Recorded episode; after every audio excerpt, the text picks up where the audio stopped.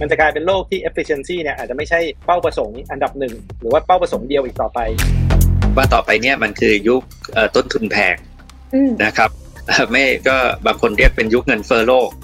เพราะมันเป็นช่วงที่สู้กันด้วยนะครับ แต่ก็ยังต้องพึ่งกันด้วยเหมือนกันถูกไหมครับเพราะว่าทั้งสองฝ่ายเนี่ยก็ยังทำไม่ได้เต็มที่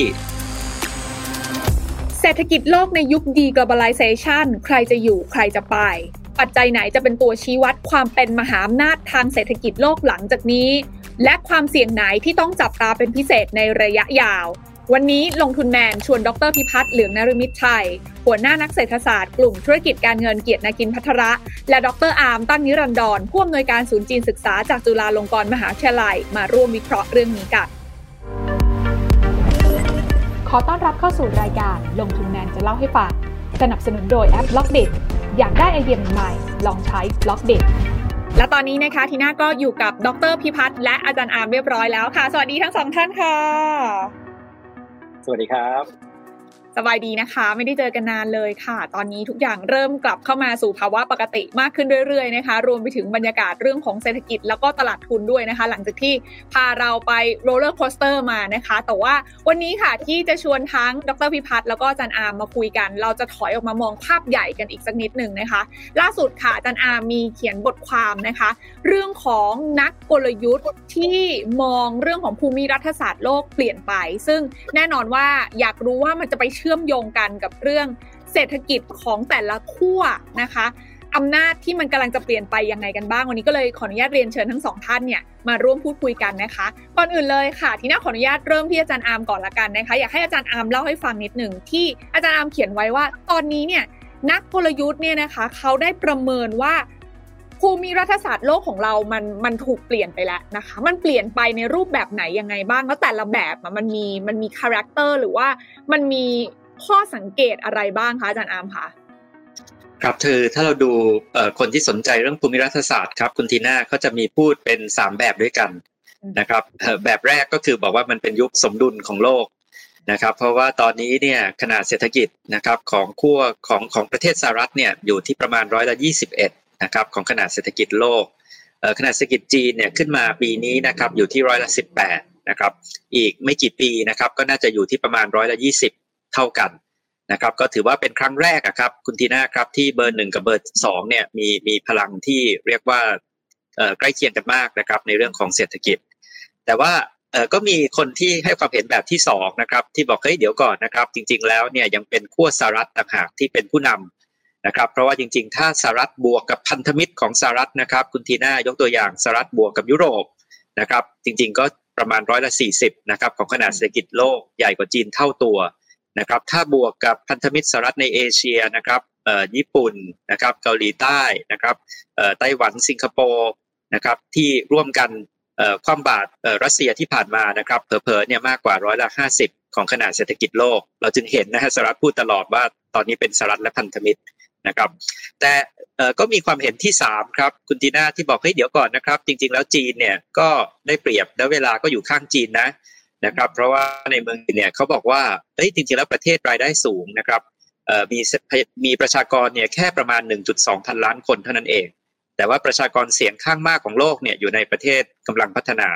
นะครับ แล้วจีนเนี่ยก็พยายามที่จะโพสิชันตัวเองนะครับ เป็นผู้นำของกลุ่มประเทศกำลังพัฒนานะครับ ไม่ว่าจะเป็นลาตินอเมริกา เอเชียกลาง เอเชียใต้อาเซียนนะครับกลุ่มนี้นะครับจริงๆแล้วก็มีศักยภาพในอนาคตที่จะมีระดับการพัฒนาที่สูง นะครับจากการที่เอาเทคโนโลยีมาจับกับจำนวนประชากรที่มากครับอืมเพราะฉะนั้นตอนนี้ออกเป็นได้สามรูปแบบใช่ไหมคะที่เราที่เรากำลังเถียงกันอยู่ว่า มันจะมีโอกาสเป็นแบบไหน ถ้าพูดแบบนี้ได้ไหมคะอาจารย์อาว่าณปัจจุบันเนี่ยเรากำลังอยู่ในช่วงที่แบบอเมริกากับจีนเขาเป็นอะไรนะอาจารย์อามเรียกว่าเป็นขั้วสมดุลใช่ไหมคะสมดุลสองขั้วตอนนี้เรากำลังอยู่ในสถานการณ์แบบนี้ แต่ว่าในอนาคตก็มีคนประเมินเหมือนกันว่า เอ๊ะ ถ้าสมมติสหรัฐและพันธมิตร เขาสามารถครองอำนาจได้มากขึ้นนะคะ เล่นเกมที่มันเขาได้เปรียบมากขึ้น มันอาจจะทำให้เศรษฐกิจโลกอาจจะเป็นภาพหนึ่ง ในขณะที่ถ้าสมมติว่าเป็นขั้วของจีน บวกรัสเซียที่บอกว่าเขาถือเรื่องของจำนวนประชากรเป็นหลักอำนาจในการซื้อจากกลุ่มประเทศกำลังพัฒนาเป็นหลัก ก็อาจจะเป็นอีกภาพหนึ่งเหมือนกัน เรากำลังมองได้แบบนี้ถูกไหมสามขั้วที่มันกำลังจะเป็นนะคะคือจริงๆแล้วนักยุทธศาสตร์ที่อเมริกานะครับเขาบอกว่า เวลาที่ดีที่สุดครับคุณทีน่าของการจัดการจีนเนี่ยคือ 20 ปีที่แล้วนะครับตอนนั้นเนี่ยจีนขนาดเศรษฐกิจยังประมาณแค่ร้อยละสองนะครับของขนาดเศรษฐกิจโลก เวลาที่ดีต่อมาเนี่ยก็คือวันนี้นะครับต้องรีบจัดการจีนให้ได้นะครับเอ่อแอนโทนีบริงเคนรัฐมนตรี ว่าการกระทรวงการต่างประเทศสหรัฐนี่เพิ่งพูดสุนทรพจน์สำคัญในวันนี้เลยนะครับ ว่าสหรัฐและพันธมิตรต้องร่วมกันสกัดแล้วก็ปิดล้อมจีนนะครับแต่ถ้าเกิดว่า เราบอกว่าทำไม่ได้นะครับเเวลาผ่านไปเนี่ยนะครับจริงๆแล้วเนี่ยจีนก็มีโอกาสประเทศกำลังพัฒนาก็มีโอกาสที่จะใช้ศักยภาพในการที่จะพัฒนาขึ้นมานะครับเราจึงเราจึงเห็นว่าพอภาพเนี่ยครับมันเลยสะท้อนว่าทำไมไอ้การแข่งขันนะครับ ระหว่างขั้วระหว่างมหาอำนาจเนี่ยมันจึงร้อนแรงมากในยุคปัจจุบันครับ น่าสนใจมากค่ะ เพราะว่าแต่ละคนก็คิดว่าตัวเองน่าจะมีไพ่ที่เหนือกว่าอยู่ตอนนี้เนาะแต่ว่าในภาพความเป็นจริง ในเกมการแข่งขันจริง ๆ ของเศรษฐกิจโลกที่เกิดขึ้นตอนนี้ มันจะเป็นยังไงกันบ้างต้องขออนุญาตเรียนถามดรพิพัฒน์นะคะ ดรพิพัฒน์มองว่าสิ่งที่อาจารย์อาร์มได้เล่าให้เราฟังกันไปสามขั้วตอนนี้เนี่ยนะคะ โอกาสที่มันจะเกิดขึ้นขั้วอันไหน ที่มีโอกาสที่จะชนะได้ในระยะยาว หรือว่าสถานการณ์เศรษฐกิจของเขา น่าจะมีโอกาสได้แต้มต่อในระยะยาวกันบ้างอาจารย์ มองยังไงดีคะดรพิพัฒน์คะครับจริงๆ ถ้าถ้าดูกันด้วยตัวเลขนะครับ ก็ต้องก็ต้องบอกว่าขั้วสหรัฐและพันธมิตรเนี่ยขนาดใหญ่กว่าอีกขั้วหนึ่งอยู่พอสมควรใช่ไหมครับเพราะวันนี้ถ้าถ้าเราดูเทียบขนาดเศรษฐกิจกันเองเนี่ยวันนี้จีนเนี่ยกำลังเป็นคู่ต่อกรที่จะขยับเข้ามาเท่ากับสหรัฐใช่ไหมครับแล้วผมคิดว่าสิ่งที่สหรัฐกังวลที่สุดวันนี้ก็คือเกิดให้เบอร์สองเนี่ยแซงเบอร์หนึ่งไปได้เนี่ย balance ของโลกเนี่ยมันมันอาจจะเปลี่ยนใช่ไหมครับวันนี้อย่างที่อาจารย์อาร์มว่าเลยครับ วันนี้สหรัฐเลยต้องพูดว่าสหรัฐและพันธมิตรใช่ไหมครับเพราะพอบวกพันธมิตร ซึ่งวันนี้สถานการณ์รัสเซียสถานการณ์อะไรเนี่ยทำให้ยุโรปและสหรัฐเนี่ยเข้ามาใกล้กันมากขึ้นอีกใช่ไหมครับงั้นถ้าเกิดเราดูแง่ในแง่ของขนาดตลาดในแง่เศรษฐ power เศรษฐกิจ แล้วก็อำนาจในการต่อรองเนี่ย สหรัฐแล้วก็พันธมิตรเนี่ยยังขนาดใหญ่กว่าเยอะมากนะครับ อย่างวันนี้ที่เราพูดถึงรัสเซียกำลังต่อกรกับยุโรปทั้งอันเนี่ยนะครับขนาดของรัสเซียเนี่ยนะครับเทียบได้เท่ากับอิตาลีประเทศเดียวเองนะฮะเพราะฉะนั้นจริง ๆ ในแง่ของขนาดเศรษฐกิจ ในแง่ของภาพรวมทางเศรษฐกิจเนี่ยสหรัฐและพันธมิตรเนี่ยผมคิดว่าก็ก็ยังก็ยังเป็นเป็นภาพที่ค่อนข้างใหญ่วันนี้สังเกตนะว่าสหรัฐเองเนี่ยที่ที่อาจจะทิ้งภูมิภาคนี้ไปเนี่ยนะครับ วันนี้ไม่ไม่ไม่ไม่แน่ใจเหมือนกันว่าสถานการณ์ที่เกิดขึ้นในรัสเซียและยูเครนเนี่ยนะครับสังเกตว่าวันนี้สหรัฐต้องวิ่งกลับเข้ามาในภูมิภาคเอเชียเนี่ยมากขึ้นเรื่อยๆนะครับแล้วก็จะเน้นเรื่องของความเสี่ยงที่ที่จีนเนี่ยอาจจะทำแบบเดียวกันกับไต้หวันนะครับสังเกตว่าสหรัฐในสัปดาห์ที่ผ่านมาเนี่ยแอคทีฟมากนะครับอยู่ในญี่ปุ่นเนี่ยนะครับโอ้ทำทั้งประกาศ Indo-Pacific Economic Framework ใช่ไหมครับมีการประชุม The Quad นะครับแล้วก็ทำหลาย ๆ อย่างในการประชุมที่ สังเกตชัดเจนมากว่าอย่างที่อาจารย์อามว่านะครับ ก็คือพยายามจะโดดเดี่ยวจีนนะครับทำการกลับเข้ามาในภูมิภาคเล่น เพราะว่าในช่วง4ี่หปีที่ผ่านมาเนี่ยก็ต้องยอมรับว่าหลายประเทศในภูมิภาคเนี่ยกลับเข้าไปเอียงชิดกับจีนมากขึ้นนะครับในระหว่างที่สหรัฐห่างออกไปเพราะฉะนั้นตรงเนี้ยผมคิดว่าดินามิกของของแต่ละขั้วเนี่ยก็ก็ยังมีแต่ว่าสหรัฐเองเนี่ยต้องต้องรักษาแล้วก็ปกป้องสถานะในการเป็นเป็นต้องใช้คำว่าเจ้าโลกเนี่ยนะครับ ก็ก็ยังก็ยังเป็นความพยายามที่สำคัญนะครับ ค่ะ ดูเหมือนณระยะเวลานี้นะคะ มองระยะสั้นระยะกลาง มันดูเหมือนสหรัฐรู้ตัวละ รู้ตัวว่าถ้าไม่ทำอะไรสักอย่างอะ จะเสียพื้นที่และเสียอำนาจตรงนี้ไป ก็เลยพยายามที่จะเร่งหาพันธมิตรเข้ามาเพิ่มเติมหาพวกเข้ามาเพิ่มเติมนะคะ แต่ว่าถ้าให้ดรพิพัฒน์ประเมินต่อว่า แล้วถ้าในระยะยาวล่ะ แน่นอนจีนเองเนี่ยเขาก็รู้ว่าเขาก็ต้องพยายามกลับขึ้นมาเหมือนกันนะคะ มันมีโอกาสไหมที่มันจะเกิดการสลับขั้วมหาอำนาจทางเศรษฐกิจ มันอาจจะต้องไปเป็นจีนมาเป็นผู้นำแล้วถ้ามันเป็นภาพนั้นขึ้นมา เราจะเห็นการเปลี่ยนแปลงเชิงโครงสร้างของเศรษฐกิจมันเปลี่ยนไปยังไงบ้างค่ะ ครับเอ่อคือผมมองว่ามันมันมีความเป็นไปได้อยู่แล้วนะครับ แล้วก็อาจจะเป็นการอาจจะไม่ได้ถึงกับการเปลี่ยนขั้วแต่ว่าเปลี่ยนผู้นำนะครับในในประวัติศาสตร์เศรษฐกิจโลกเนี่ยจริงๆแล้วเราเห็นหลายครั้งใช่ไหมครับเราเห็นตั้งแต่ สมัยก่อนในช่วงก่อนสงครามโลกครั้งที่หนึ่งเนี่ยอังกฤษก็เป็นผู้นำโลกนะครับ แล้วก็สหรัฐก็ก็ก็แซงขึ้นมา แต่ว่าก็ยังเป็นขั้วเดียวกันอยู่นะครับ วันนี้ผมว่าจีนเนี่ยก็ก็เป็นคอนเทนเดอร์หรือเป็นผู้ท้าชิงอันดับหนึ่งเหมือนกันใช่ไหมครับแต่ว่าวันนี้นะครับสิ่งที่จะบอกเนี่ยก็คือบอกว่าความสัมพันธ์ระหว่างกับสหรัฐกับจีนเนี่ยผมว่ายากมากที่จะที่จะดีคัพเปิลยากมากที่จะแยกออกจากกันได้อย่างเต็มที่ใช่ไหมฮะเพราะวันนี้เราดูเนี่ยสหรัฐเนี่ยพึ่งพาจีนค่อนข้างเยอะ นะครับพยายามจะทำร้ายจีนพยายามจะขึ้น trade war อะไรเงี้ยแต่ตัวเองก็เจ็บนะครับแล้วในทางกลับกันเนี่ยวันนี้ผมว่าจีนเองก็พึ่งพาสหรัฐค่อนข้างเยอะนะครับจีนที่ขึ้นมาได้เป็นหนึ่งขนาดเศรษฐกิจขนาดเนี้ยนะครับก็เงินลงทุนแล้วก็การผูกโยงเข้ามาในห่วงโซ่ของของของโลกาภิวัตน์ห่วงโซ่ของ globalization นะครับนั้นการ decouple เนี่ยผมไม่คิดว่ามันสามารถที่จะแยกออกมาเป็นขั้วกันแยกกันได้แน่แน่นอนนะครับเพราะถ้าเกิดแยกขึ้นมาจริงๆเนี่ยจีนก็ไม่สามารถที่จะไปต่อได้สหรัฐเองก็ต้องเจ็บพอสมควรนะครับเพราะฉะนั้น เพราะ balance ของ power มันก็ยังขึ้นอยู่กับ balance ของเศรษฐกิจอยู่พอสมควรนะครับอืมดังนั้นเนี่ยตอนนี้ก็น่าจะเป็นอะไรที่เหมือนพยายามยื้อๆกันอยู่ใช่ไหมคะ ถ้าเป็นภาพใหญ่ตอนนี้นะคะก็คืออย่างที่เราได้เห็นการล่าสุดนะคะ ทางโจไบเดนเองก็ได้ออกมาลดความรุนแรงนะคะ ของสถานการณ์สงครามการค้าในจีนแล้วก็รัฐของอเมริกาเนี่ยนะคะ ซึ่งตรงเนี้ยหลายคนก็ประเมินเหมือนกันว่าเอ๊ะ สิ่งที่โจไบเดนเขาพยายามทำตอนนี้ที่จะลดแรงประทะเรื่องนี้เนี่ย มันเป็นเพราะว่าเขามีเรื่องของเงินเฟ้อมาค้ำคออยู่นะคะ ก็พยายามจะกดเงินเฟ้อลงมาด้วย มันอาจจะเป็นแค่การแก้ปัญหาระยะสั้นๆ ของโจไบเดนหรือเปล่านะคะ หรือจริง ๆ แล้วโจไบเดนกำลังเห็นอะไร แล้วเขากำลังอาจจะเปลี่ยนเกมนะคะ มาผสานความบาดหมางตรงนี้กับทางจีนได้ไหมนะคะ เรื่องนี้เนี่ยอาจจะขออนุญาตให้อาจารย์อาร์มช่วยวิเคราะห์ให้ฟังนิดนึงละกันว่า มองเกมของสงครามการค้าที่กำลังจะเปลี่ยนไปตรงนี้ยังไงบ้างคะคือจริง ๆ อาจจะไม่ได้เปลี่ยนมากครับคุณทีน่าเพราะว่าถ้าเราดูเนี่ยในสหรัฐเนี่ยเหมือนกับจะมีสองค่ายความเห็นนะครับค่ายความเห็นแรกเนี่ยก็คือเจเน็ตเยเลนรัฐมนตรีว่าการกระทรวงการคลังนะครับซึ่งก็ส่งสัญญาณนะครับว่าควรจะพิจารณานะครับลดภาษีเพื่อจะช่วยเรื่องของเงินเฟ้อในสหรัฐ นะครับ แต่ว่าอีกค่ายค่ายความเห็นหนึ่งนะครับ ยกตัวอย่างเช่นแคทรีนไทยผู้แทนการค้าของสหรัฐ ซึ่งเทียบเท่ารัฐมนตรีต้องดุดันกับจีนนะครับ แล้วก็ยังค่อนข้างที่จะระมัดระวังในเรื่องของการที่บอกว่าจะปรับลดภาษีนะครับกำแพงภาษีต่อสินค้าจีนนะครับเพราะฉะนั้นเนี่ยสัญญาณในสหรัฐเนี่ยมันก็ดู ค่อนข้างที่จะสับสนเหมือนกันนะครับคุณจีน่าเพราะว่าแน่นอนมันก็มีสัญญาณออกมาว่ามีการพิจารณานะครับ เกี่ยวกับเรื่องของการผ่อนคลายสงครามการค้า การปรับลดภาษี แต่จริง ๆ แล้วเนี่ยอีกทางหนึ่งเนี่ยก็ยังมี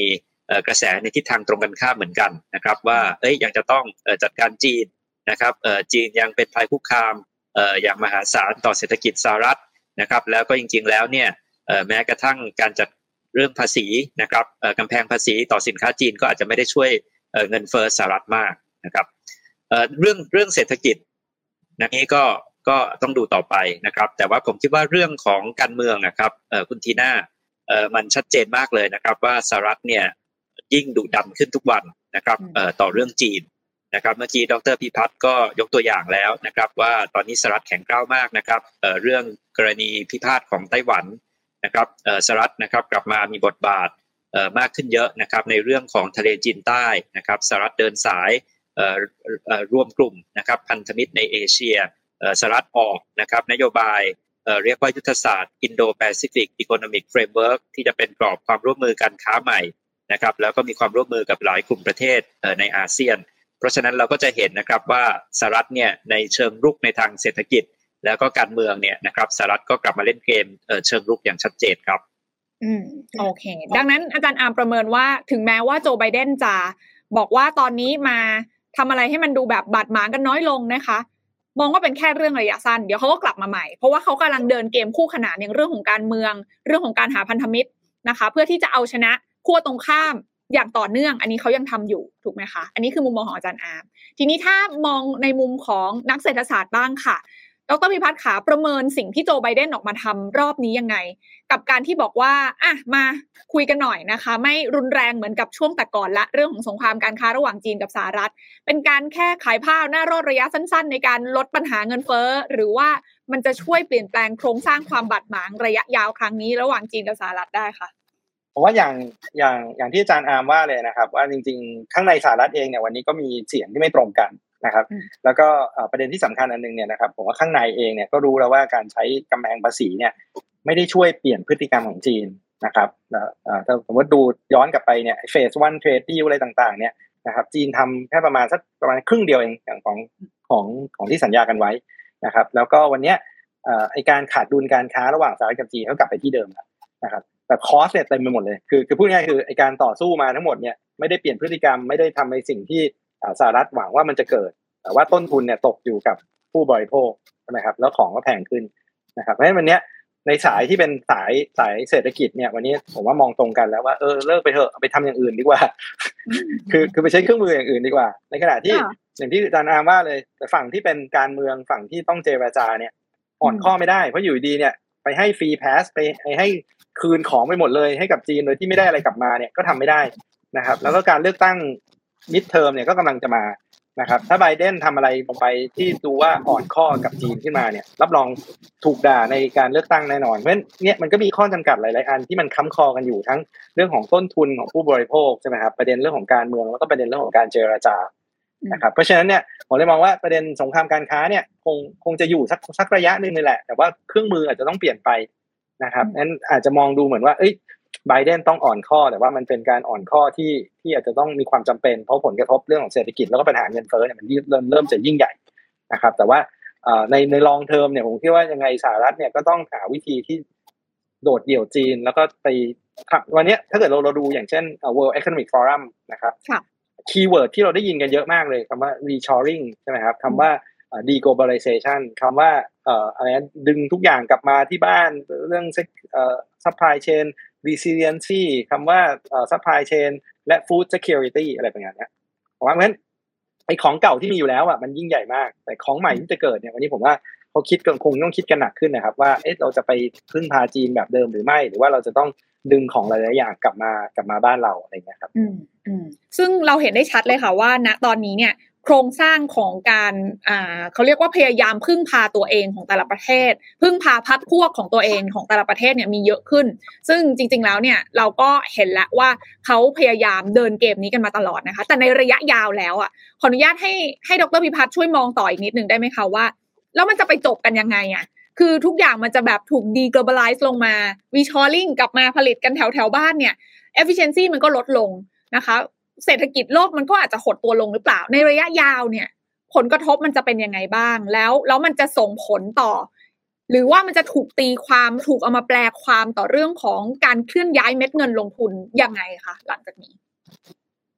เนี่ยครับผมว่ามันเป็นความเสี่ยงที่ที่หลายๆคนตอนนี้กำลังตั้งคำถามเกี่ยวกับ globalization เลยนะครับ ว่าไอสิ่งที่เทรนที่คนพูดกันเยอะๆวันนี้นะครับ สมัยก่อนเนี่ยคำว่า globalization เนี่ยมันคือคำว่า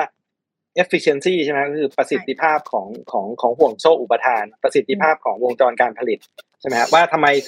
iPhone เครื่องหนึ่งเนี่ยมันถึงควรจะดีไซน์ in California ใช่ไหมฮะชิปข้างในผลิตในไต้หวัน แล้วเอาไปรวมกันอยู่ที่เมืองจีน แล้วส่งกลับมาขายสหรัฐใหม่ใช่ไหมก็คือเพื่อทำให้ต้นทุนมันถูกที่สุด แล้วมัน competitive มากที่สุดใช่ไหมครับแต่วันนี้ผมว่าคอนเซปต์เนี้ยผมว่ามันก็คงมีอยู่ในใจอยู่แล้ว แต่ว่าวันนี้คำว่า resiliency คำว่า security คำว่าอะไรต่าง ๆ เนี่ย มันเริ่มจะกลับเข้ามากลายเป็นประเด็นนะครับงั้นผมไม่คิดว่าเราจะกลายเป็นแบบโลกที่จะ decouple โลกที่จะแบบแยกออกจากกันซะทีเดียวนะครับ แต่ว่ามันจะกลายเป็นโลกที่ efficiency เนี่ยอาจจะไม่ใช่เป้าเป้าประสงค์อันดับหนึ่งหรือว่าเป้าประสงค์เดียวอีกต่อไปนะครับ เพราะฉะนั้นไอ้เทรนที่เราอาจจะเห็น reshoring เห็นเทรนที่จะต้องผลิตกันเอง แล้วก็ในขณะเดียวกันนะครับ เทคโนโลยีเนี่ยมันก็ allow มากขึ้นใช่ไหมครับ สมัยก่อนเนี่ยการผลิตหลายอย่างเนี่ยต้องใช้คน พอหาว่าคนเนี่ยจะไปไหนดีก็ต้องมาหาประเทศกำลังพัฒนาเพราะค่าแรงถูกแต่วันนี้ด้วยเทคโนโลยีที่เป็น robotic เทคโนโลยี AI เทคโนโลยีต่างๆ เนี่ยมันทำให้การผลิตเนี่ยกลับไปอยู่ในประเทศตัวเองได้ได้ดีขึ้นได้ง่ายขึ้นนะครับเพราะฉะนั้นเทรนตรงนี้ผมคิดว่ามันอาจจะไม่ได้ถูกนิกเทดด้วยกระแสการเมืองอย่างเดียว แต่มันจะถูกกำหนดโดยเศรษฐกิจแล้วก็เทคโนโลยีด้วยนะครับเพราะฉะนั้นอย่างผมผมเชื่อว่ากระแสที่เราเคยเห็น globalization เนี่ยมันอาจจะพีคไปแล้ว นะครับ แต่มันคงไม่ deglobalize แบบมันเป็นความตายของ globalization นะครับเพียงแต่ว่ามันจะต้องถูกคิดเยอะขึ้นนะครับงั้นเมื่อกี้คำถามคำถามเมื่อกี้ดีมากเลยครับผมว่าจะเกิดอะไรขึ้นผมว่าแน่นอนของมันจะต้องแพงขึ้นนิดนึงแน่ๆคือมันไม่ได้เป็นผลิตของที่ถูกที่สุดอีกต่อไปแล้วใช่ไหมมันต้องมี consideration ในปัจจัยอื่น ๆ เข้ามาจนกระทั่งเทคโนโลยีเนี่ยมันสามารถทำให้การผลิตที่บ้านตัวเองเนี่ย มันทำได้ถูกจริงๆนะอย่างผมยกตัวอย่างอันหนึ่งที่ที่ให้ดูมันมีความเสี่ยงด้วยนะครับ ได้ยินข่าวเบบี้ฟอร์มูล่าในประเทศสหรัฐนะครับนมนมเด็กค่ะกลายเป็นว่าสหรัฐเนี่ยเลกูเลตอุตสาหกรรมนมเด็กเนี่ยมากเลย บอกว่าแทบจะบอกว่าต้องผลิตในประเทศสหรัฐเท่านั้นประเทศเดียวด้วยนะครับแล้วมีบริษัทใหญ่แค่สองสามบริษัทที่ผลิต ปรากฏว่าเจอหนึ่งโรงงานมี contamination โดนปิดไป นมไม่พอทั้งประเทศนะต้องนำเข้าผมว่าไอ้การ reshoring กลับมาหมด to extreme เนี่ยมันก็ไปสร้างความเสี่ยงอีกฝั่งหนึ่งเหมือนกันเพราะฉะนั้นผมว่ามันอาจจะเป็นการ ย้อนกลับเดินย้อนกลับมา แต่ไม่มีทางเดินย้อนกลับไปโลกที่เป็นเราผลิตของทุกอย่างเองเพื่อใช้ในประเทศแน่นอนมันคือ อาจจะเป็นโลกาภิวัตน์แต่เป็นโลกาภิวัตน์ในในเวอร์ชันที่ที่อาจจะต้องถูก discount ลงมาบ้างนะครับอืมอืมโอ้เห็นภาพชัดขึ้นค่ะดรวิพัฒน์ว่ามันเหมือนแบบสุดหนึ่งคือ globalization ทุกอย่างผลิตเพื่อประสิทธิภาพสูงที่สุด ใครเก่งอะไรผลิตอันนั้น อีกสุดหนึ่งก็คือต่างคนต่างกินต่างคนต่างผลิตต่างคนต่างใช้ ตอนนี้มันอาจจะถอยกลับมาอยู่อยู่กลางๆนะคะ แล้วก็แน่นอนสิ่งที่จะเกิดขึ้นก็คือของแพงขึ้น เราก็จะเห็นว่า แสดงว่าเงินเฟ้อที่มันขึ้นมาเนี่ย มันก็ตอบโจทย์ หลังจากนี้มันอาจจะอยู่อยู่อยู่ไปอีกระยะหนึ่งก็คือมันจะไม่มีวันที่แบบทุกอย่างแบบเหมือนกับในอดีตที่ผ่านมาอีกต่อไปถูกไหมคะ ในเชิงของแบบภาพเศรษฐกิจที่จะเกิดขึ้น ใช่ครับ แล้วก็เราอาจจะเห็นภาพก็คือว่าสมัยก่อนคนบอกว่าจีนเนี่ยเป็นคน เป็นคนส่งออกดีเฟลชันคือเงินฝืด คือทำให้ต้นทุนของการผลิตทุกอย่างมันถูกลงถูกลงถูกลงวันนี้ด้วยโครงสร้างประชากรของจีนเอง ค่าแรงของจีนที่เพิ่มขึ้นเอง แล้วก็กระแสที่หดตัวเรื่องของโลกาภิวัตน์เนี่ยอาจจะทำให้จีนเนี่ยกลายมาเป็นผู้ส่งออกเงินเฟ้อขึ้นมานิดนึงแล้วเพราะไม่สามารถที่จะกดทำให้ต้นทุนการผลิตเนี่ยมันต่ำไปได้ตลอดเวลาใช่ไหมครับแล้วผมว่าประเด็นที่สองเนี่ยคือรัสเซียกับยูเครนเนี่ยก็เป็นอีกกระแสหนึ่งเหมือนกันนะครับนอกจากสหรัฐกับจีนรัสเซียยูเครนเนี่ยก็เป็นการ แบ่งโลกในแง่ของพลังงานเหมือนกันใช่ไหมว่าสมัยก่อนพลังงานเนี่ยมันก็เทรดกันทั่วโลก วันนี้ยุโรปบอกว่าเอ้ยจะอยากได้แก๊สแต่แก๊สต้องไม่มาจากรัสเซียนะ น้ำมันซื้อได้แต่ว่าห้ามซื้อจากรัสเซียนะอะไรเงี้ยงั้นแทนที่ของที่มันเคยโฟล์ด้วยกันมันคือน้ำมันคือน้ำมันหนูฮะแต่วันนี้ก็บอกว่าติดแบรนด์แล้ว ถ้ามันมาจากรัสเซียเราไม่ซื้อใช่ไหมงั้นยุโรปก็ต้องมานั่งไล่ซื้อน้ำมันที่มาจากเอเชีย เอเชียบางประเทศก็อาจจะไปซื้อแล้วน้ำมันจากรัสเซียมาขายยุโรปอยู่ดีอะไรอันนี้ก็อาจจะเป็นอีกกระแสหนึ่งที่จะบอกว่า globalization มันอาจจะมันอาจจะพีคไปแล้ว แต่ว่ามันอาจจะไม่ถึงกับบายอืมโอเคค่ะ เห็นภาพค่ะ อาจารย์อาร์มค่ะอาจารย์อาร์มเห็นด้วยกับกับดรพิพัฒน์ไหมคะว่า เรากำลังเดินถอยหลังกลับ อันนี้จริงๆเคยคุยกับอาจารย์อาร์มแล้วเนาะอาจารย์อาร์มบอกว่าเป็นอย่างนั้นแหละ แล้วมันอาจจะมีบางอย่างที่สามารถ decoupling นะคะ คือต่างคนต่างโตได้เลยทีเดียวนะคะ แต่ว่าในในในในสิ่งที่เกิดตอนเนี้ยสถานการณ์ที่มันเกิดขึ้นตอนเนี้ยค่ะ จากสามรูปแบบของขั้วอำนาจที่หลายคนก็ต่างมองว่าตัวเองอยากจะเป็นขั้วอำนาจที่ได้เปรียบที่สุดในเกมระยะยาวเนี่ยมันจะทำให้ภาพรวมของเศรษฐกิจโลกหลังจากนี้มันมันเปลี่ยนไปในในดีกรีแบบไหนบ้างคะอาจารย์อาร์มคะจริงๆ เมื่อกี้ผมคิดว่าดรพิพัฒน์พูดสำคัญมากเลยครับ คุณทีน่าว่าต่อไปเนี่ยมันคือยุคต้นทุนแพงนะครับ ไม่ก็บางคนเรียกเป็นยุคเงินเฟ้อโลกนะครับ แต่ความหมายเนี่ยก็คือว่าเราจะเห็นนะครับไม่ว่าความผันผวนเชิงภูมิรัฐศาสตร์นะครับ การที่แต่ละประเทศกลับมา reshoring นะครับแต่ว่าจริงๆเนี่ยมีปัจจัยอื่นเพิ่มเติมนะครับเช่นเมื่อกี้ดรพิพัฒน์พูดถึงค่าแรงในเมืองจีนนะครับที่ก็เริ่มสูงขึ้นจีนก็ประชากรหด เพราะเป็นสังคมผู้สูงอายุนะครับต้นทุนการผลิตที่จีนก็ก็สูงขึ้นเรื่อยๆเหมือนกันนะครับ แล้วก็อีกอันหนึ่งก็คือต้นทุนสีเขียว นะครับบางคนเรียกเป็น green inflation นะครับก็คือเรื่องของพลังงานนะครับว่าถ้าไม่ใช้พลังงานถ่านหินจะไปใช้พลังงานสะอาดนะครับก็ได้นะ แต่ว่าต้นทุนเนี่ยมันก็จะแพงขึ้นเหมือนกันนะครับเพราะฉะนั้นหลาย ๆ ปัจจัยเนี่ยมันประกอบกันนะครับทำให้ต่อไปเนี่ยผมคิดว่ามันเป็นยุคที่การพิจารณานะครับเรื่องต้นทุนนะครับแล้วนอกจากนั้นเนี่ยก็คือการพิจารณาเรื่องการกระจายความเสี่ยงของ supply chain เนี่ยมันจะเป็นเรื่องสำคัญนะครับต่อวงการธุรกิจแล้วก็ต่อเศรษฐกิจของประเทศด้วยะครับผมว่ามันก็คือจะลักษณะของวิธีคิดแล้วก็คำถามโจทย์คิดเนี่ยมันจะแตกต่างเลยนะครับ จากยุคโลกาภิวัตน์นะครับ เดิมยุคโลกาภิวัตน์คุณทีน่าก็จะคิดว่าเอ๊ะเราจะผลิตของที่ไหนนะครับที่มันต้นทุนถูกที่สุดนะครับ แล้วเราก็คิดว่าทุกคนเขาไม่ทะเลาะกันนะครับ ของมันก็คงส่งกันได้อย่างเรียบร้อย นะครับแต่ตอนนี้นี่ทุกคนก็ต้องกลัวเดี๋ยวจะมีสงครามที่นี่ไหมนะครับ เดี๋ยวที่นี่จะมี zero โควิดไหมนะครับเอเดี๋ยวคนนี้จะทะเลาะกับคนนั้นไหมนะครับทุกคนเนี่ยจะต้องเริ่มกระจายความเสี่ยงและเรื่อง supply chain และทุกคนเนี่ยตอนนี้ผมคิดว่าตอนนี้ธุรกิจหลายธุรกิจไม่ได้ถามแค่ว่าจะยกระดับเทคโนโลยีต่อสินค้ายังไงนะครับแต่ว่าคิดถึงแม้กระทั่งการยกระดับเทคโนโลยีของการผลิตในลักษณะของการที่จะควบคุมต้นทุนให้ดีกว่าคู่แข่ง เรื่องของต้นทุนเนี่ยก็จะกลายมาเป็นปัจจัยสำคัญใหม่ครับสิ่งที่น่าสนใจอีกอย่างหนึ่งที่อยากจะถามให้อาจารย์อาร์มช่วยวิเคราะห์ต่อก็คือว่า ในยุคที่ก่อนหน้านี้ที่เราเติบโตกันมาเนี่ยนะคะ ในยุค globalization เนี่ยมหาอำนาจของโลกชัดเจนว่าก็คือ ที่ที่มีกำลังซื้อมีคนเยอะๆนะคะ มีเรื่องของการผลิตได้ได้ดีนะคะ อย่างที่ผ่านมามันก็เห็นเหมือนกันว่าอเมริกานะคะ มีเงินนะคะ มี เทคโนโลยีการผลิตบางส่วน แล้วก็มีคน แต่ว่าจีนเองก็พยายามไล่ตามมาเหมือนกัน แต่ในยุคหลังจากนี้ที่บอกว่ามันจะดี globalize ลงทุกอย่างเนี่ย ปัจจัยในการชี้วัดความเป็นมหาอำนาจของโลกมันจะเปลี่ยนตามไปด้วยไหมคะ แล้วสิ่งนั้นมันจะคืออะไรคะอาจารย์อ่านว่า จริงๆ แล้วผมคิดว่าปัจจัยมีแค่สองข้อเองครับ คุณทีน่าครับ ข้อที่หนึ่งก็คือเทคโนโลยีเอ่อข้อที่สองก็คือตลาดนะครับ คือตอนนี้เขาแข่งกันก็คือจีนกับสหรัฐเดิมพันอะไร นะครับก็คือจีนกับสหรัฐกันเดิมพันว่าเทคโนโลยีเนี่ยใครจะชนะนะครับในมุมของจีนนะครับจริงๆแล้วจีนก็มีปัญหานะครับเรื่องของเทคโนโลยีพื้นฐาน เพราะว่าหลายอย่างเนี่ยจีนบอกว่าจีนเก่งเทคโนโลยี แต่ว่าคุณทีน่าครับก็สร้างจากฐานเทคโนโลยีของสหรัฐนะครับขณะที่สหรัฐก็บอกว่าโอ้โหสหรัฐแข็งแกร่งมากนะครับเรื่องของความคิดสร้างสรรค์เรื่องนวัตกรรมเรื่องเทคโนโลยี แต่คุณทีน่าครับสหรัฐก็จะเจอปัญหาที่ เมื่อกี้ดรพิพัฒน์ก็เล่าถึงก็คือสหรัฐผลิตเองไม่ค่อยได้นะครับสหรัฐไม่เก่งเรื่องอุตสาหกรรมการผลิต ถึงตอนนี้จะพยายามรีชอริงนะครับคุณทีน่าแต่ว่ามันก็ไม่ได้ทำได้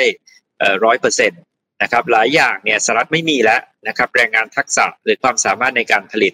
นะครับหรือว่าไม่สามารถผลิตได้ในสเกลที่ใหญ่เหมือนกับโรงงานโลกนะครับที่อยู่ที่เมืองจีนนะครับ เพราะฉะนั้นเรื่องแรกเนี่ยผมคิดว่าก็คือเทคโนโลยีนะครับจุดอ่อนของจีนก็คือความคิดสร้างสรรค์เทคโนโลยีชั้นนำจุดอ่อนของสหรัฐก็คือเทคโนโลยีการผลิตนะครับเรื่องที่สองก็คือเรื่องของตลาดครับคุณทีน่าตอนนี้ทำไมทุกคนต้องแสวงหาตลาดนะครับทุกคนต้องพยายามหาพวกพันธมิตรนะครับเพราะว่าทุกคนก็อยากจะให้เข้าถึงตลาดขนาดใหญ่ได้ โดยเฉพาะอย่างยิ่งเนี่ยนะครับอันนี้ในมุมสหรัฐเนี่ยก็คือจะทำยังไงในเมื่อ ตอนนี้เนี่ยจะต้องหลีกออกมาหาทางกระจายความเสี่ยงออกมาจากตลาดจีนที่เป็นตลาดขนาดใหญ่ ก็ต้องหาตลาดใหม่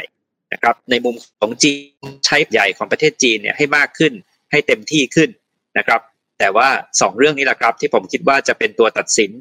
อนาคตว่าใครจะชนะในเกมเศรษฐกิจโลกครับ อืมโอเค ก็คือเรื่องของเทคโนโลยีแล้วก็ตลาดนะคะ ซึ่งอย่างที่อาจารย์อาร์มบอกค่ะว่า ตอนนี้เนี่ยสองมหาอำนาจสองขั้วสำคัญเขาก็ต่างมีจุดอ่อน ซึ่งเป็นจุดใหญ่ๆ กันคนละจุดเหมือนกันนะคะ ดรพิพัฒน์ประเมินยังไงคะว่า แล้วถ้าต่างคนต่างที่พยายามเร่งจะมาเติมเต็ม ติดจุดอ่อนของตัวเองแบบเนี้ยใครที่มีโอกาสจะปิดทันก่อนกัน หรือใครที่มีโอกาสจะแบบมีแต้มต่อในเกมนี้ระยะยาวมากกว่ากันคะ ครับก็จริงๆอย่างที่อย่างที่อาจารย์อ้ามว่านะครับผมว่ามันมีทั้งทั้งคู่เนี่ยรู้อยู่แล้วว่าจุดอ่อนของตัวเองคืออะไรใช่ไหมครับเอ่อถ้าถ้าถ้าลองไล่ดูเนี่ยผมว่าจีนเนี่ยก็ก็พยายามในในช่วงที่ผ่านมาเนี่ยพูดง่ายคือใช้วิธี copy and development ในระดับหนึ่งนะฮะนั้นจะเป็นสิ่งที่สหรัฐเนี่ยโอ้โหถือเป็นเรื่องใหญ่มากเลยว่าไอการละเมิดสิทธิทางปัญญาอะไรเงี้ยนั้นฝั่งหนึ่งก็สหรัฐก็พยายามจะบีบจีนไม่ให้จีนใช้โมเดลนี้ต่อใช่ไหมครับและในขณะเดียวกันเนี่ยสหรัฐเองก็รู้ว่าตัวเองเนี่ยขาดการลงทุนในหลายเรื่องเลย ใช่ไหมเราสังเกตว่ามันก็จะมีการออกกฎหมายการวิจัยและพัฒนา บอกว่าไอ้ต่อไปนี้สหรัฐจะต้องรักษา competitive edge ในเรื่องของการการเป็นเจ้าของเทคโนโลยีให้ต้องดีขึ้นไปอีกใช่ไหมฮะตัวอย่างที่เห็นได้ชัดเนี่ยคือเรื่องของ 5G ใช่ไหมครับตอนที่สหรัฐเนี่ยพยายามจะกีดกันจีน พยายามบอกว่าเอ้ยใครที่ใช้ 5G ของจีนเนี่ยนายออกจากแก๊งเราไปเลยใช่ไหมเพราะว่ากังวลว่าพอจีนกลายเป็นเจ้าของเทคโนโลยี 5G ขึ้นมาเนี่ยเดี๋ยวจีนจะครองโลกอะไรเงี้ย ผมว่าอะไรพวกนี้ผมว่า แต่ละคนก็จะต้องห่วงเรื่องเอ่อเอ่อ security ของ supply chain security ของของของเทคโนโลยีมากขึ้นเรื่อยๆนะครับว่าสหรัฐรู้แล้วแหละว่าไอ้เรื่องของ manufacturing เนี่ยตัวเองทำได้ไม่ดีนะครับ ไม่ได้ไปพยายามทางนั้น แต่ว่าก็จะไปพยายามเรื่องของเทคโนโลยีที่มันที่มันมีความจำเป็นมากขึ้นเรื่อยๆนะครับไม่ว่าจะเป็น robotic ไม่ว่าจะเป็น AI ไม่ว่าจะเป็น communication อะไรพวกนี้ก็ก็ต้องยิ่งพยายามถีบตัวเองให้ให้ห่าง แล้วก็พยายามไม่ให้จีนเนี่ย เอาเทคโนโลยีพวกนี้ไปไปไปไปใช้นะครับงั้นงั้นผมว่าไอ้ balance พวกนี้ต่างคนรู้กันอยู่แล้วครับ แล้วก็พยายามที่จะดีดตัวเองให้ให้ห่างจากอีกคนหนึ่งไปให้ได้เยอะที่สุดนะครับ อืม แต่ประเด็นก็คือว่าใครที่ใครที่มีโอกาสที่จะแบบทำได้จริง คือต้องบอกว่าอย่างอย่างสหรัฐเองเนี่ยเขาก็พยายามที่จะอย่าง reshoring ที่ทั้งอาจารย์อาร์มทั้งดรพิพัฒน์พูดถึงก็คือพยายามเอาอุตสาหกรรมกลับมาผลิตในบ้านตัวเองมากขึ้นเนี่ยเขาก็ยังอ่อนมากในเรื่องของก ระบวนการผลิตนะคะ ในที่จะเซิร์ฟดีมานของเขาเอง ในขณะที่จีนเองก็พยายามที่จะเติมเหลือเกินในเรื่องของ R&D เติมเรื่องนวัตกรรมอะไรเงี้ย อันไหนมันยากกว่ากันคะดรพิพัฒน์ในการที่จะแบบทำให้ได้จริงอะของทั้งสองข้างเนี่ย คือคือผมคิดว่านะครับว่าไอการไปทำแบบ cutting edge R&D อะไรเงี้ยมันไม่ง่ายนะครับแต่ไอการผลิตเนี่ย ถ้าสหรัฐเนี่ย เอามารีชอร์ลิงตัวเองไม่ได้เนี่ยผมว่าสหรัฐก็คงมองว่าเอ้ยตัวเองก็ยังมีประเทศอื่นที่พอจะเป็น alliance ตัวเอง แล้วก็ไปสนับสนุนได้เมื่อก่อนเนี่ยสหรัฐอาจจะไปเน้นเรื่องเรื่องนาฟตาเรื่องอะไรพวกนี้ครับดึงกลับมาใกล้ๆมากขึ้นใช่ไหมครับ แต่ว่าทรัมป์ก็ไปพยายามไปรูอินมันอย่างเหมือนกันแต่งั้นถ้าถามว่าอันไหนง่ายกว่าเนี่ยผมผมสงสัยว่าสหรัฐเนี่ยไปหา alternative manufacturing base เนี่ยอาจจะพอได้แต่ต้นทุนอาจจะไม่ได้ถูกในแง่ของสเกลเดียวกับจีนนะครับ จีนเนี่ยผมว่าพยายามที่ขยับขึ้นมาได้ แต่ว่าก็ไม่ง่ายที่จะไปเทียบเท่า cutting edge ได้แต่ว่าผมว่าวันนี้เราเห็นแล้วว่าจีนเนี่ยพยายาม make effort เยอะมากนะครับแล้วก็ในหลายหลายเรื่องเนี่ยผมว่าจีนเนี่ยกำลังไปทางนั้นได้ได้ได้ค่อนข้างดี แต่ถามว่าโอ้โหไปไปไปไปถึงในทุกทุกด้านได้ได้เทียบเท่าสหรัฐหรือเปล่าเนี่ยผมว่าผมไม่รู้นะฟังอาจจะต้องฟังอาจารย์อาร์มแต่ผมว่าจีนก็มีก็มีความท้าทายอยู่ค่อนข้างเยอะพอสมควรนะครับค่ะงั้นถามอาจารย์อาร์มต่อเลยค่ะอาจารย์อาร์มคิดว่าใครมีโอกาสทำสำเร็จมากกว่ากันคะเนี่ยรอบนี้ คือจริง ๆ แล้วเนี่ยนะครับเอ่อมันก็จะยากทั้งคู่แหละครับ คุณทีน่าแล้วก็จะทำให้เห็นว่าในในช่วงนี้มันก็เลยเป็นช่วงฝุ่นตลบ เพราะมันเป็นช่วงที่สู้กันด้วยนะครับ แต่ก็ยังต้องพึ่งกันด้วยเหมือนกัน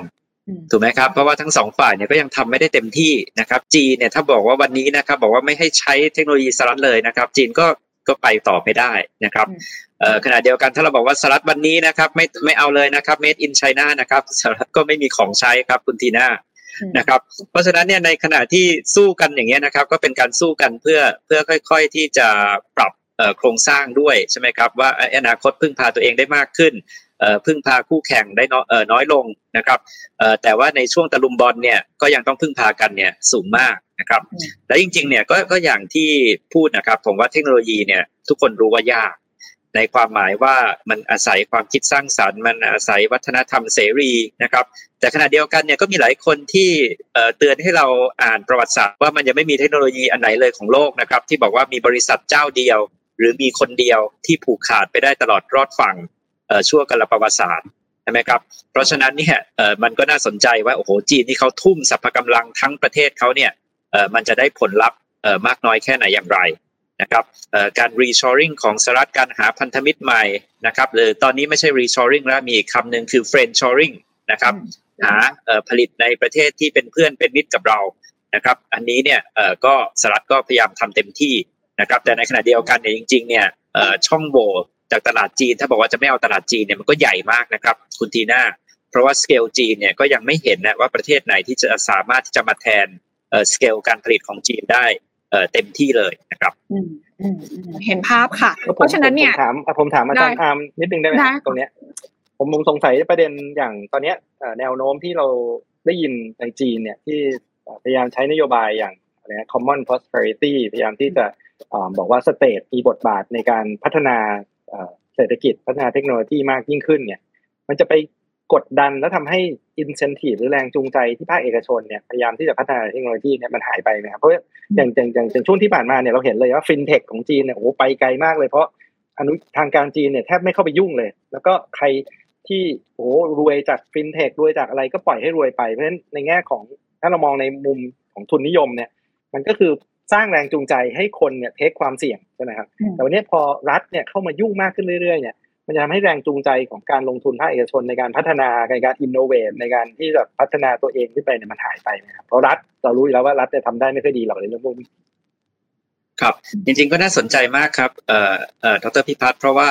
เอ่อก่อนหน้านี้เนี่ยเอ่อจีนเนี่ยเขาก็มีความคิดนะฮะว่าเอ๊ะการที่บอกว่าเอกชน innovate เนี่ยเออจริง ๆทำได้ดีมากใช่ไหมครับ แต่ว่าจริง ๆ ถ้าเราสังเกตเนี่ยมันก็จะอยู่ในภาคที่เขาเรียกเป็น soft tech นะครับโซเชียลมีเดียอีคอมเมิร์ซเศรษฐกิจแพลตฟอร์มนะครับแต่จริงๆแล้วเนี่ยเอกชนจีนเนี่ยก็ยังไม่ค่อยเห็นนะครับตัวอย่างความสำเร็จที่บอกว่าจะเป็นนวัตกรรมในเรื่องที่เป็น hard tech นะครับอย่างเซมิคอนดักเตอร์นะครับซึ่งกลายเป็นอุตสาหกรรมเนี่ยที่สำคัญ ขณะที่รัฐรัฐจีนเนี่ยเอ่อก็มี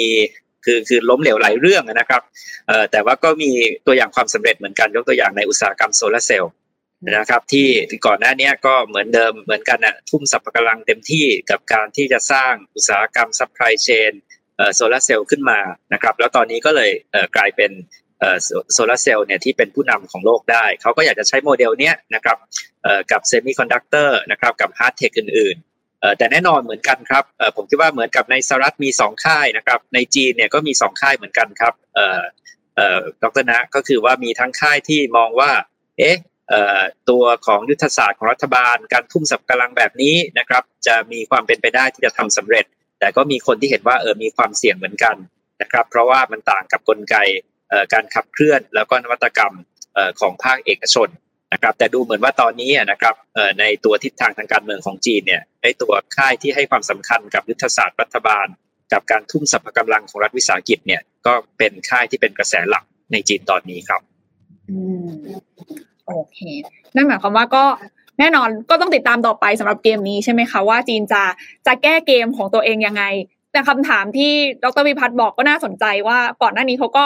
ไปตีเองอะเนาะไปตีแบบว่าจุดแข็งของตัวเองก็คือภาคเอกชนของของของจีนเองไม่ให้แบบเติบโตต่อ อันนี้มันก็กลายเป็นเป็นข้อย้อนแย้งที่หลายคนก็ต่างเฝ้าดูว่าอะแล้วสรุปแล้วจีน ถ้าบอกว่าต้องกลับมาที่เรื่องของนวัตกรรมต่าง ๆ เนี่ยจะกลับมายังไงนะคะ โดยขับเคลื่อน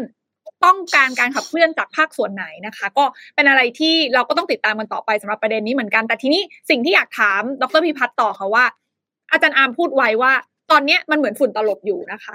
สู้กันไปด้วยนะคะ แต่ก็ต้องพึ่งพิงกันไปด้วยเหมือนกัน ในมุมของนักลงทุนเองล่ะ ในมุมของเม็ดเงินที่มันไหลอยู่ทั่วโลกตอนนี้ล่ะ เขาจะประเมินสถานการณ์ตรงนี้ยังไงอะคะเพราะว่าในเมื่อแบบเอ๊ะไม่แน่ใจอะว่าจะออกจากสหรัฐ สหรัฐก็ก็พยายามที่จะแบบดึงตัวเองกลับมาให้รักษาความเป็นมหาอำนาจได้ จะไปจีนตอนนี้ก็ก็ไม่กล้าเต็มที่แต่จีนก็ดูเหมือนมี potential มากๆในอนาคต ในมุมของในมุมของดรพิพัฒน์มองสถานการณ์ตอนนี้ มันตีความมาเป็นเรื่องของบรรยากาศเรื่องของการลงทุนความเชื่อมั่นในระยะยาวสำหรับการลงทุนยังไงคะ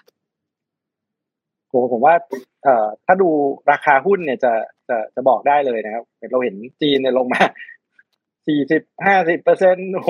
หุ้นอินเทอร์เน็ตจีนร่วงไปเจ็ดสิบแปดสิบเปอร์เซ็นอันนี้คือโหวต of confidence เลยนะครับว่าว่านักลงทุนเนี่ยเสียวมากกับกับจีนกับการเปลี่ยน direction ของรัฐบาล การเปลี่ยน direction ของ regulation แล้วก็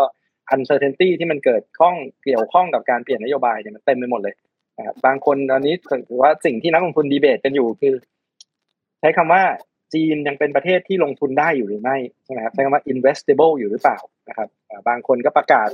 ว่าจีนไม่ investable แล้วมันก็บอกว่าเอ้ยกลับมา investable แล้วอะไรเงี้ยผมว่าวันนี้นั่นเป็นนั่นเป็นนั่นเป็นดีเบตในในแง่ของในข้อของฝั่งการลงทุนนะครับในแง่ของสหรัฐเองเนี่ยผมคิดว่าไอ้ risk ตรงนี้มันก็เยอะผมว่าความผันผวนในตลาดหุ้นตรงนี้ก็ก็ก็เป็นปัญหาเหมือนกันใช่ไหมครับเราเห็นแล้วว่าเวลาเราบอกว่าโอ้แรงกดดันเงินเฟ้ออะไรที่ขึ้นมาอะไรเงี้ยว่าตรงนี้ก็ก็ก็เป็นความกังวลของของหลาย ๆ คนว่าเออจีนเนี่ยก็จะเพิ่มความเสี่ยงตรงนี้ขึ้นมา นะครับ แต่ว่าถ้าเราดูในแง่ของความมั่นใจแง่อะไรเงี้ยผมว่าวันนี้นักลงทุน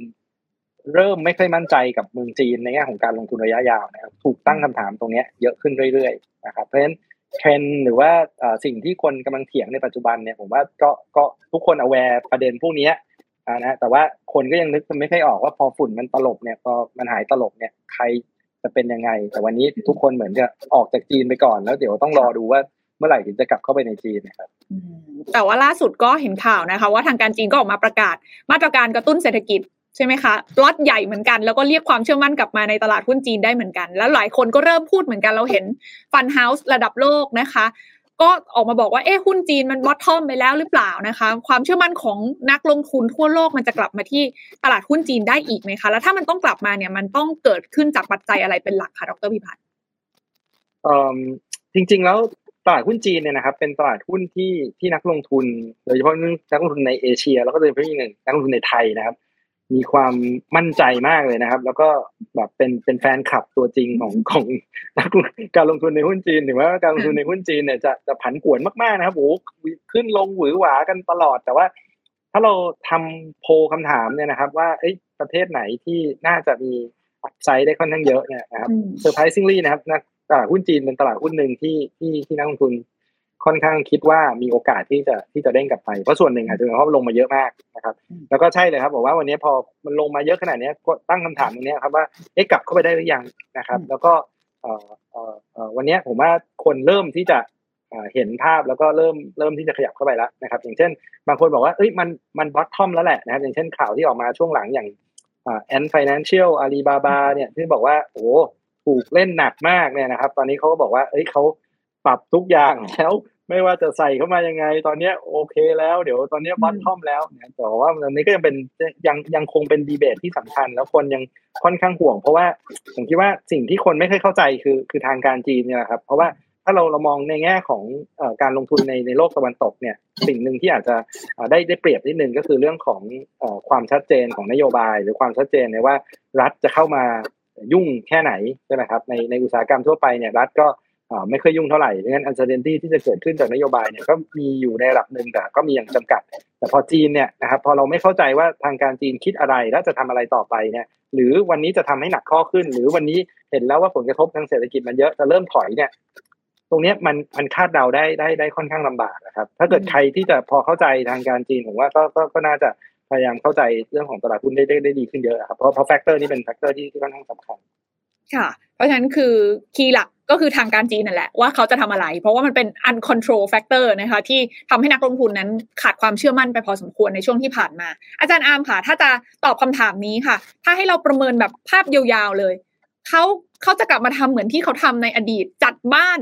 นะคะ แล้วก็ทำอะไรหลาย ๆ อย่างที่นักลงทุนไม่ชอบเนี่ย อีกไหมคะ หรือว่าหลังจากนี้เขาเริ่มรู้ตัวแล้ว แล้วเขากำลังจะเปลี่ยนทิศทางการดำเนินนโยบายใหม่ อาจารย์อาร์มประเมินยังไงดีคะครับคือจริงๆเนี่ยผมคิดว่าตอนนี้นะครับทุกคนในใน short to medium term เนี่ยทุกคนรอเดือนพฤศจิกายนนะครับคุณทีน่า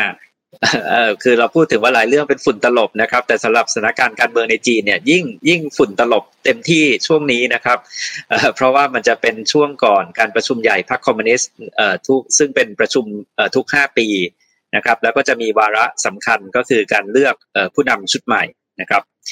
แน่นอนนะครับว่าโดยทั่วไปเนี่ยหลายคนคาดหมายนะครับว่าสีจิ้นผิงจะเป็น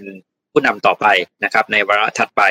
แต่ว่าทุกคนเนี่ยจับตาดูครับคุณทีน่าว่าใครจะเป็นเบอร์สองซึ่งก็ต่อไปก็จะครองตำแหน่งนายกคนใหม่นะครับ แล้วก็ในผู้นำสูงสุด7คนที่เลือกออกมาเนี่ยจะมีหน้าตาเป็นยังไงนะครับ จะเป็นขั้วของสีจิ้นผิงนะครับเต็มร้อยเปอร์เซ็นต์ไหมหรือว่าจะมีการรักษาสมดุลนะครับ ระหว่างขั้วการเมือง หรือว่ามีกลุ่มคนที่เป็นเทคโนแครดหัวก้าวหน้า เข้าไปดูแลเรื่องเศรษฐกิจ เข้าไปดูแลเรื่องนโยบายต่างประเทศนะครับ เพราะฉะนั้นอันเนี้ยมันจะเป็นทิศทางที่ผมคิดว่านักลงทุนช่วงนี้ก็คงยังรออยู่นะครับคุณทีน่าว่าพฤศจิกาเนี่ยมันจะเห็นภาพที่ชัดขึ้น เกี่ยวกับว่าทิศทางของรัฐบาลจีนว่าเอ๊ะเขาจะ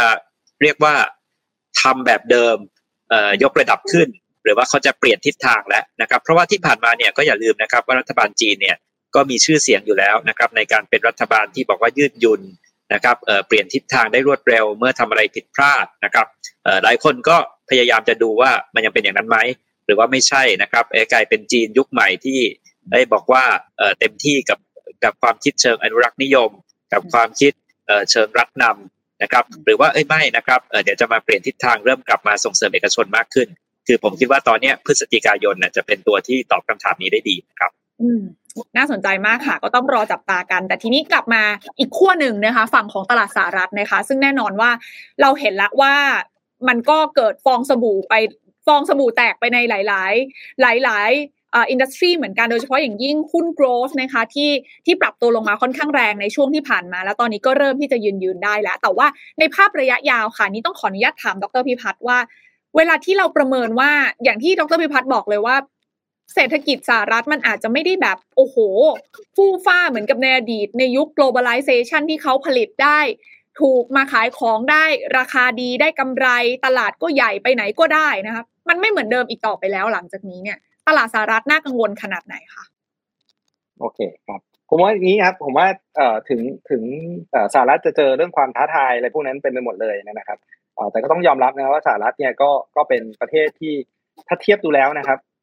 เป็นประเทศที่ปิดนะครับ เพราะสัดส่วนของการนำเข้าส่วนส่วนของการส่งออกเนี่ยต่ำมากนะครับ ประเทศไทยเนี่ยสัดส่วนนำเข้าส่งออกในประมาณสักหกสิบเปอร์เซ็นต์นำเข้าบวกส่งออกเนี่ยร้อยกว่า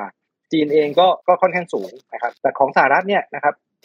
ค่อนข้างต่ำมากนะครับ ส่งออกในประมาณสักสักสิบกว่าเปอร์เซ็นต์นำเข้าอีกสิบกว่าเปอร์เซ็นต์นะครับ เพราะฉะนั้นโดยโดยโดยเปรียบเทียบแล้วเนี่ยตัวเศรษฐกิจสหรัฐเองเนี่ยก็ก็ถูกผลักดันด้วยด้วยด้วยขนาดเศรษฐกิจที่ค่อนข้างใหญ่ แล้วก็มีความไดนามิกค่อนข้างเยอะ นะครับอันนึงที่เราจะเห็นเนี่ยก็คือเศรษฐกิจสหรัฐเนี่ยนะครับโดยเฉพาะเรื่องตลาดหุ้นสหรัฐเนี่ยสังเกตก็คือ มันกลายเป็นหุ้นในกลุ่มที่มันมีเรื่องของเทคโนโลยีเรื่องของอะไรต่างๆเนี่ยมันมี dynamic เกิดขึ้นตลอดเวลาใช่ไหมครับเมื่อสักสิบยี่สิบปีที่แล้วเนี่ยหุ้น top 10 ในแง่ของ Market Cap เนี่ยก็ไม่ใช่หน้าตาที่มันเห็นในในในในในปัจจุบันใช่ไหมครับงั้นผมว่าตลาดหุ้นสหรัฐมันมันมันอาจจะมีข้อได้เปรียบนิดนึงตรงนี้นะครับว่า สิ่งที่มันเกิดขึ้นทั้งหมดเนี่ยนะครับมันถูกผลักดันด้วย dynamic ของของตลาดทุน dynamic ของเทคโนโลยีแล้วก็ dynamic ของการเปลี่ยนแปลงที่ไปเรื่อยๆใช่ไหมครับสามสิบปีที่แล้วน้ำมันหุ้นน้ำมันหุ้นแบงค์หุ้นอะไรนะวันนี้ถ้าดูข้างบนนี่คือหุ้นหุ้น tech กันเกือบหมดเลยนะครับแล้วก็แล้วก็มันมี up and down ของมันเองใช่ไหมครับแล้วก็แน่นอนว่าไอตัวที่เราคุยกันนะครับไม่ว่าจะเป็นบาลานซ์ของ geopolitics บาลานซ์ของ globalization กระทบกำไรกระทบอะไรแน่นอน แต่ผมยังเชื่อว่า ในแง่ของตัวผลักดันระยะยาวเนี่ยมันน่าจะเป็นเรื่องของตัวเทคโนโลยีเรื่องของการเปลี่ยนแปลงทุนว่าทุนเอาไปใช้ยังไงให้ได้ผลประโยชน์สูงที่สุดนะครับ แต่ว่าในระยะสั้นเนี่ยระยะสั้นเองผมผมมาผมคิดว่ามันอาจจะเป็นสิ่งที่คนกังวลมากกว่าทั้งในแง่ว่าเฮ้ยสุดท้ายแล้วเศรษฐกิจสหรัฐจะเข้าสู่ภาวะชะลอตัวหรือเปล่าใช่ไหมครับหรือว่าราคาที่มันช่วงที่ผ่านมาเนี่ยโอ้ PE ยี่สิบเท่ายี่สิบสามเท่าเนี่ยวันนี้เหลือสิบเก้าเนี่ยถูกพอหรือยังดอกเบี้ยจะขึ้นอะไรเงี้ยนั้นระยะสั้นก็อาจจะเป็น ประเด็นซิคลิคอลพวกนี้แต่ประเด็นระยะยาวเนี่ยผมยังเชื่อว่ามันจะเป็น drive ด้วยด้วยเรื่องของเทคโนโลยี แล้วก็เรื่องของdynamic ของของของตัวตลาดทุนนะครับดังนั้น ดรพิพัฒน์มองว่าขีดความสามารถในการแข่งขัน โดยเฉพาะยิ่งด้านเทคโนโลยีและนวัตกรรมของสหรัฐยังเป็นยังเป็น killer point สำคัญนะคะ ของทางฝั่งสหรัฐเองที่ถึงแม้ว่าในระยะสั้นเขาอาจจะเจอประเด็นกดดันหลายอย่าง แต่ว่าในระยะยาวเนี่ยภาคเอกชนที่เขามีเรื่องนี้อยู่แล้วเนี่ย น่าจะทำให้เขา น่าสนใจอยู่ในมุมมองของนักลงทุนทั่วโลก แต่ทีนี้ถ้าถามในมุมสุดท้ายค่ะว่า แล้วหลังจากเนี้ยที่เราเห็นนะคะ ตอนนี้เนี่ยเรื่องของการแบ่งขั้วอำนาจที่เปลี่ยนไป มันมีทั้งมุมของเศรษฐกิจด้วย มันมีทั้งเรื่องของความขัดแย้งเชิงภูมิรัฐศาสตร์ที่ก่อตัวขึ้นมาด้วยพร้อม ๆ กันเนี่ยนะคะ ก็คือทั้งเศรษฐกิจและการเมืองมันมาพร้อม ๆ กัน ในภาวะฝุ่นตลบแบบนี้ เรากำลังต้องจับตาอะไรอีกบ้างนะคะ ความเสี่ยงของ เศรษฐกิจโลกที่กำลังจะตามมาในมุมมองของทั้งสองท่านคืออะไรขออนุญาตให้อาจารย์อาร์มทิ้งท้าย จะได้เป็นเป็นเป็นสิ่งที่นักลงทุนจะได้ต้องไปตามต่อเนี่ยอาจารย์อาร์มมองว่ามันมีอะไรที่เราต้องติดตามเป็นพิเศษบ้างคะสำหรับประเด็นตอนนี้ คือผมคิดว่าจริง ๆ ถ้าคุณทีน่าย้อนไปเมื่อต้นปีเนี่ยนะครับคนคุยกันหลายเรื่องมากนะครับไม่ว่าจะเป็นเรื่องนโยบายดอกเบี้ยนะครับ เรื่องเงินเฟ้อนะครับ แต่ว่าเราไม่เคยนึกถึงนะครับ คุณทีน่าว่ามันจะมีสงครามยูเครนใช่ไหมครับ เราย้อนกลับไปเมื่อสองสามปีที่แล้วนะครับโอ้โหคนคุยเรื่องเทรดวอลภูมิรัฐศาสตร์ แต่เรานึกไม่ถึงว่าจะมีสิ่งที่เกิดขึ้นอย่างเช่นการระบาดของโควิดนะครับเพราะฉะนั้นเนี่ยผมคิดว่าบางทีเนี่ยเราต้องติดตามสถานการณ์ใกล้ชิดนะครับ กับบางทีความขัดแย้งใหม่ๆนะครับ หรือแม้กระทั่งโรคระบาดใหม่ๆนะครับคุณทีอาจจะปะทุขึ้นมาได้นะครับ ในโลกที่ผันผวนอย่างในปัจจุบัน ผมว่าอย่างน้อยในระยะสั้นครับคุณทีน่าก็คือต้องติดตามว่าสงครามยูเครนเนี่ยนะครับมันจะยืดเยื้อยืดเยื้อนี่แน่นอนแล้ว แต่ว่ามันจะขยายวงหรือเปล่านะครับ อันนี้มีนัยยะมหาศาลใช่ไหมครับผมก็ยังเชื่อนะครับว่าว่าเรื่องของกรณีจีนไต้หวันเนี่ยจะยังไม่ใช่ความเสี่ยงสำคัญในระยะในระยะสั้นนะครับหรือระยะระยะกลางนะครับ แต่ว่าก็คิดว่าต้องติดตามอย่างใกล้ชิด นะครับและแม้กระทั่งโรคระบาดใหม่ๆนะครับคุณทีน่าอย่างตอนนี้ก็เริ่มมีข่าวใช่ไหมครับมังคีพ็อกซ์อย่างเงี้ยนะครับผมคิดว่าอย่างเงี้ยอ่าใช่ครับฟีดัตลิงนะครับผมว่าอย่างเงี้ยก็ก็สำหรับนักลงทุนเนี่ยผมคิดว่าก็ต้องติดตามสัญญาณเหล่านี้อย่างใกล้ชิดเช่นเดียวกันครับโอเคค่ะ ดรพิพัฒน์ล่ะคะ เห็นด้วยไหมคะ หรือว่ามีประเด็นอะไรเพิ่มเติมที่เราจะต้องจับตากันสำหรับความเสี่ยงของเศรษฐกิจโลกหลังจากนี้ไหมคะ ครับจริงๆจริงๆเห็นด้วยนะครับ แล้วผมอาจจะเพิ่มอีกอีกสักสองสองประเด็นใหญ่ๆนะครับประเด็นแรกเนี่ยผมว่าคือเงินเฟ้อนะครับเพราะว่าอย่างอย่างเหมือนกับพูดเหมือนอาจารย์อาร์มเลยนะครับ เมื่อเมื่อสามปีที่แล้วถ้าบอกว่าเงินเฟ้อจะมาเป็นประเด็นนะผมว่าไม่มีใครเชื่อนะเพราะว่าโลกเราเนี่ยไม่เคยเห็นเงินเฟ้อมาครั้งสุดท้ายน่าจะช่วงแบบหนึ่งเก้าแปดสองหรืออะไรเงี้ยครับหลังจากนั้นเนี่ยสี่สิบปีที่ผ่านมาเนี่ยเราแทบจะบอกว่าเราอยู่ในโลกที่เงินเฟ้อต่ำแล้วเงินเฟ้อไม่เคยเป็นประเด็นใช่ไหมครับอยู่ดีวันนี้มันกลายมาเป็นประเด็น และพอเงินเฟ้อสูงเนี่ยผมว่ามันส่งผลกระทบสามด้านใหญ่ๆใช่ไหมครับอันที่หนึ่งเนี่ยมันทำให้ค่าครองชีพของคนอำนาจการซื้อของคนเนี่ยมันหายไปนะครับอย่างเช่นวันนี้นะครับ ถ้าทุกคนเติมน้ำมันเนี่ยนะครับจากเดิมเติมถังละพันกว่าบาทวันนี้สองพันกว่าบาทเนี่ยไอ้พันกว่าบาทที่เหลือเนี่ยแทนที่จะไปใช้อย่างอื่นมันก็ใช้ไม่ได้ละนะมันก็มีผลกระทบตามมา เช่น ความสามารถในการจ่ายคืนหนี้เงินออมนะฮะเงินลงทุนอะไรต่างๆเต็มไปหมดเลยนะครับ อันที่สองเนี่ยนะครับมันทำให้กำไรของบริษัทเนี่ยมันหดลงจริงๆนะครับอย่างเช่น สัปดาห์ที่ผ่านมาเนี่ยเราได้ยินแล้ว e a r n i n g call ของหลายบริษัทเนี่ยพูดเลยโอ้ต้นทุนสูงขึ้นค่าจ้างแรงงานสูงขึ้นอะไรต่างๆนะครับซึ่งอันเนี้ยมันก็จะส่งผลทำให้เศรษฐกิจได้รับผลกระทบถูกไหมครับว่าบริษัทกำไรน้อยลง บริษัทก็จ้างงานน้อยลงขยายตัวน้อยลงอะไรพวกเนี้ยนะครับอันที่สามเนี่ย พอเงินเฟ้อสูงขึ้นเนี่ยมันก็ต้องไปบีบทำให้ธนาคารกลางเนี่ยต้องรีบออกมาขโมยพันช์โบจากงานปาร์ตี้ใช่ไหมงั้นงานปาร์ตี้เราแทนที่จะทำอะไรสนุกสนุกกันได้เนี่ยก็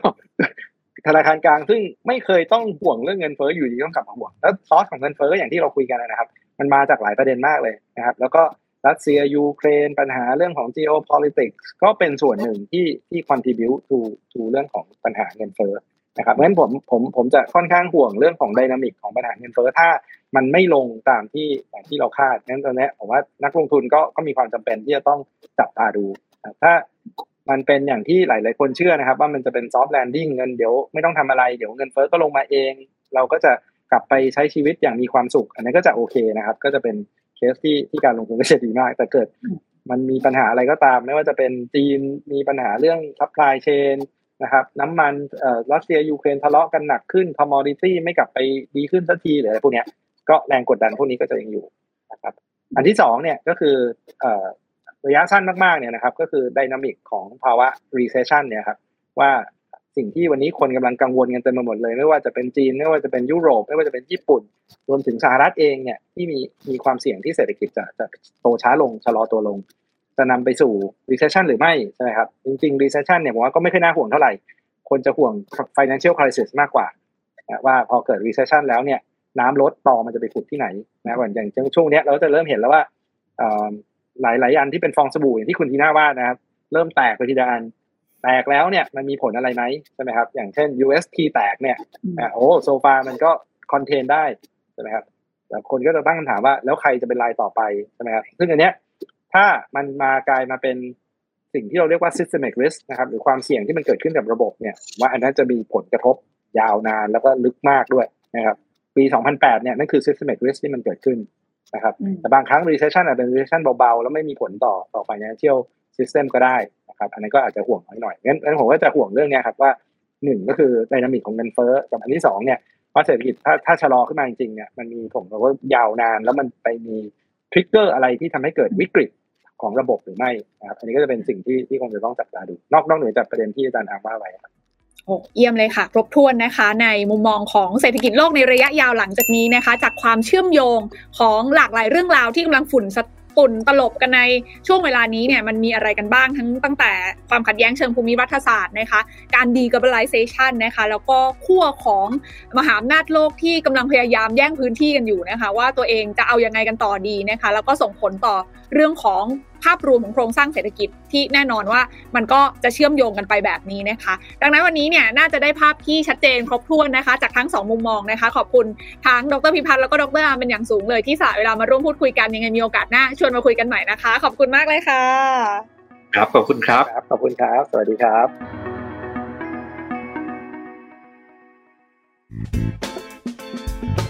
การลงทุนในความรู้ไม่มีความเสี่ยง ผู้ลงทุนควรกดติดตามลงทุนแมนได้ในทุกช่องทาง เริ่มจาก Subscribe และกดกระดิ่งช่อง YouTube ของลงทุนแมนไว้ ตอนนี้เลย